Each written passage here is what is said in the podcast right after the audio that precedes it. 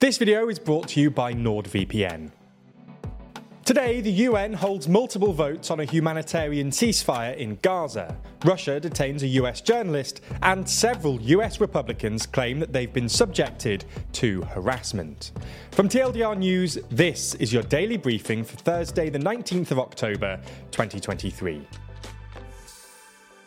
This week has seen a huge amount of action on the international stage to try and achieve a UN resolution condemning violence against civilians in the ongoing Israel Gaza conflict.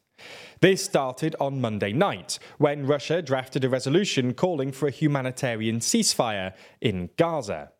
However, many members of the Security Council claim that this resolution lacked any specific condemnation of Hamas, the group that started the most recent violence in the region. In total, Russia only got the backing of five countries on this resolution from China, Gabon, Mozambique, Russia, and the United Arab Emirates. Four voted against this resolution France, Japan, the UK, and the US, while the remaining six countries abstained Albania, Brazil, Ecuador, Ghana, Malta, and Switzerland. On Wednesday, there was another attempt to pass a similar resolution. This time, the resolution was brought forward by Brazil and called for humanitarian pauses so that life saving aid could be delivered to millions in Gaza. The resolution was rejected by only one country, the United States. Both Russia and the UK abstained on the vote. The other 12 members of the Council blocked it. Explaining their decision to reject the amendment, the US Ambassador Linda Thomas Greenfield said that the resolution did not mention Israel's right to self defense. She added that previous resolutions on terror attacks specifically mentioned this right, and that Wednesday's resolution should have done the same. While the UK did abstain, they didn't vote against, the UK's ambassador, Barbara Woodward, used a similar justification as the US, saying that the motion needed to be clearer on Israel's right to self defence.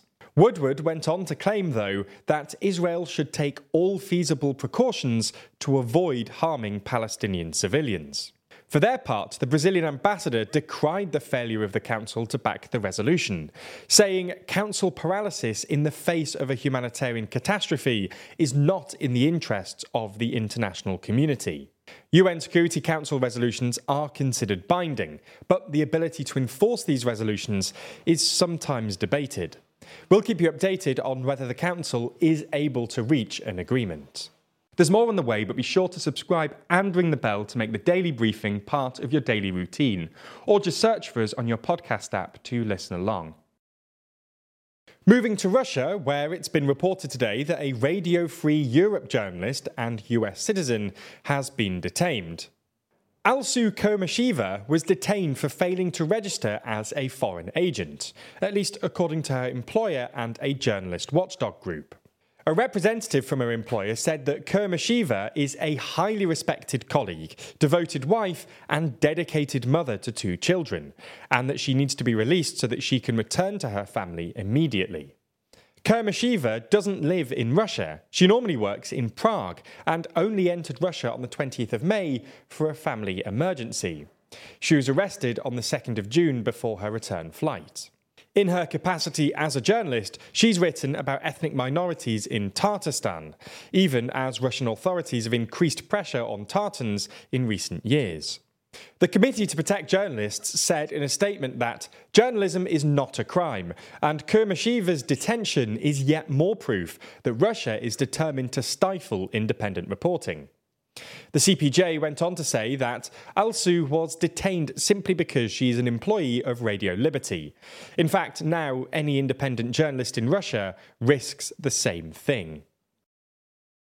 Moving to the US now, where Republican lawmakers are still debating and negotiating over who will take the role of House Speaker. However, in a further development today, some representatives have claimed that they have been subjected to intimidation tactics from those representing speakership candidate Jim Jordan. Marianne Miller Meeks, a Republican lawmaker from Iowa, claims that she received credible death threats and a barrage of threatening calls after she switched her vote from Jim Jordan to one of his competitors. Speaking about this, Miller Meeks said, One thing I cannot stomach or support is a bully. Another Republican lawmaker, Don Bacon from Nebraska, claimed that his wife was being harassed by a supporter of Jim Jordan. He reported that his wife had received an anonymous message claiming that your husband will not hold any political office ever again. What a disappointment and failure he is.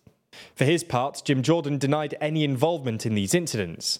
He tweeted that no American should accost another because of their beliefs, and that we condemn all threats against our colleagues, and it's imperative that we come together.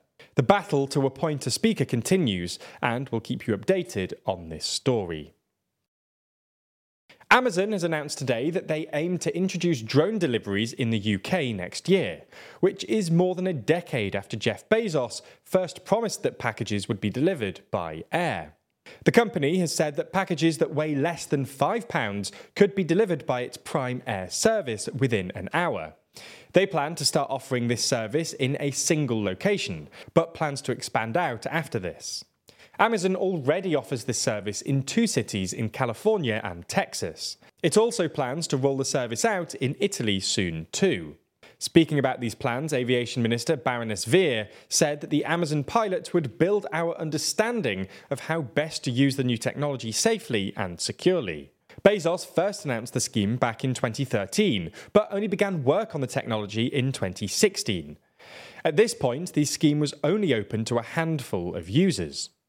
Amazon was actually beaten to the drone delivery system in the UK by the Royal Mail, who've been using this technology to deliver packages to the Orkney Islands over this summer. Irrespective, it seems that they're hoping that they'll be the next company to offer this service in the UK. In the final uplifting story today, we discuss India's plans to send people to the moon. Prime Minister Narendra Modi announced that he wants to see his country's space programme ramp up and aims to send people to the moon by 2040. Modi also announced that he wants his country to develop their own space station in the middle of the next decade. Clearly, the Indian Prime Minister feels emboldened by the success of the Chandrayaan 3 moon landing that took place earlier this year.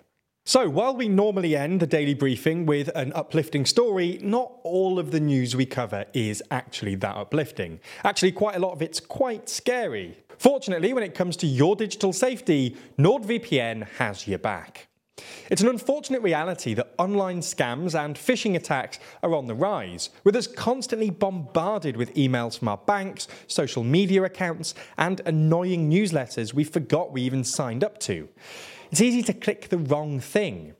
One weak link can compromise security and bring things crashing down.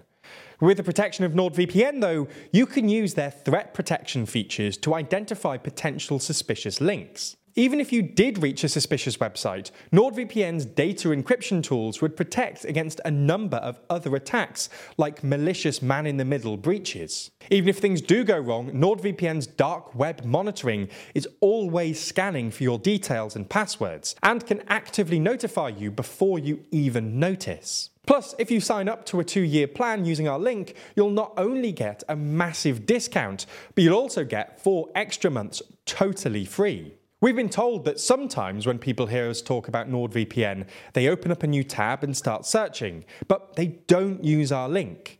I'm certainly glad that they do use the service, but you only get the discount and you support the channel through that link.